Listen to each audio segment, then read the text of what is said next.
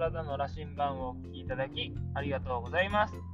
愛知県で理学療法士スポーツトレーナーとして活動している岩瀬義明です。今日は見るのも質が大事というお話をしたいと思います、えー、昨シーズンですねサッカーの J リーグで活躍されていた、え中村健吾選手が、えー、引退されてで、えー、最近ですね YouTube とかにですねよくあの中村健吾選手が、えー、サッカーについて解説している動画がアップされていて、えそれを私はよく見たりしているんですけどもその中で、えサッカーっていうのはこう状況判断ですね。状況を状況が、えすぐ1秒違えば状況ががらりと変わっているように、あの状況を把握する能力っていうのが非常に重要になってきます。で、え私が子供の頃ですね、サッカーをしていた時もそうだったんですけど、よく指導者の方が言われていたのは、いい選手は何度も何度も首を振っていると。首を振って、え自分の状況、周囲の状況っていうのを把握しているっていうような話をして、こう首を振る回数を多くすることを、えー、すごく指導された記憶が私の中にはあります。で、えー、それに対して中村健吾選手はいくらたくさん首を振っても何を意識しているかがすごい大事と言っていましたし回数がえー、多く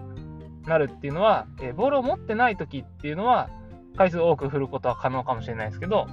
ボールを持った時にそんなに何度も何度も首を振るっていうのはやっぱり不可能に近いんですねそしたら1回の首を振って、えー、周りの状況を確認するときに何を意識して何を見るか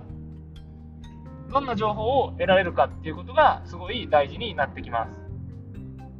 なので、そこにはやはり質が重要になってくるというふうに言われていました。で、えー、例えば私たちは、じゃあ今、あなたの目の前にある、えー、景色で赤色のものを意識しようとして周りを見渡したときに赤色のものが、えー、認識しやすくなっています。でもですね、赤色を意識して周りを見渡したら、じゃあその時に青色のものは何がありましたかっていうと、青のものは見えているようで認識できていなかったりするんですね。赤色を見ようと意識することによって青色が見えなくなっていたりとかっていうふうに、えー、普段何を意識しているかによって、えー、見える景色が変わってしまいます。つまり、えー、その見る質を高めるためには自分が何を意識しているかどんなものを見たいかっていうものをしっかりと整理することでですね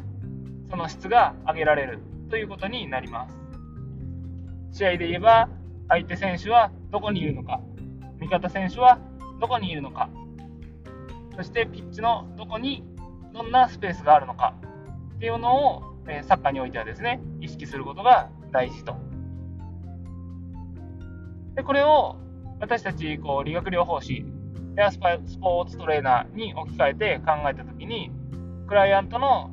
状況、体の症状であったり、えー、動作分析とかでもそうなんですけど、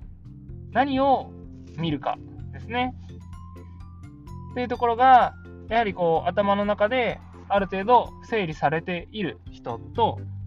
何も知識がないような状態の人で、えー、その人をぼんやりこう見た時に入ってくる情報拾える情報っていうものが明らかに違うと思うんですね。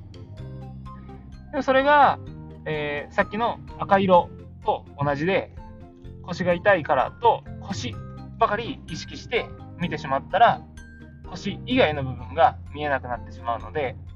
どんな意識で、えー、その人を観察するかっていうところが非常に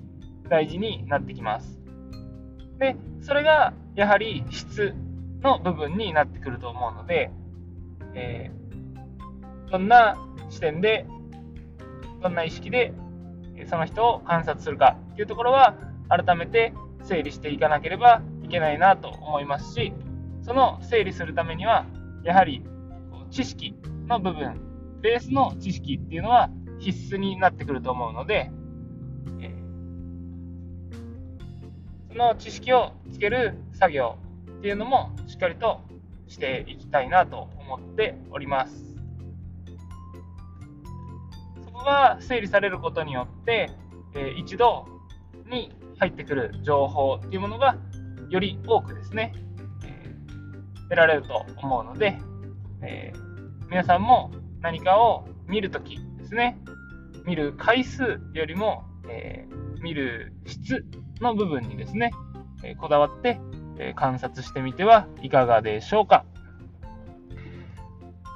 少しちょっと分かりにくい内容だったかもしれないですけど、え今日お伝えしたいのは、その見る、一度に見1回で見るに対して、え、どんな意識で、どんな質で、え、見られるかというところを、え、お伝えしたかったので、え参考になれば嬉しいです。